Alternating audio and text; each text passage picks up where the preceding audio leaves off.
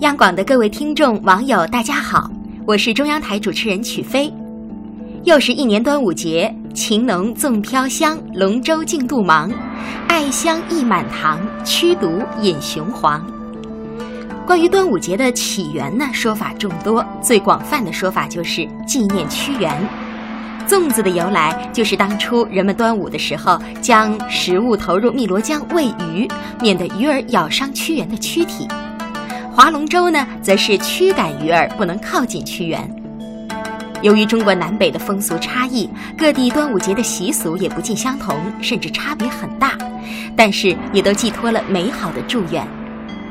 端午节也是我国第一个入选世界非物质文化遗产的节日。清汉微微透碧丸，今朝端午浴芳兰。在这个美好的节日里，祝各位晚安。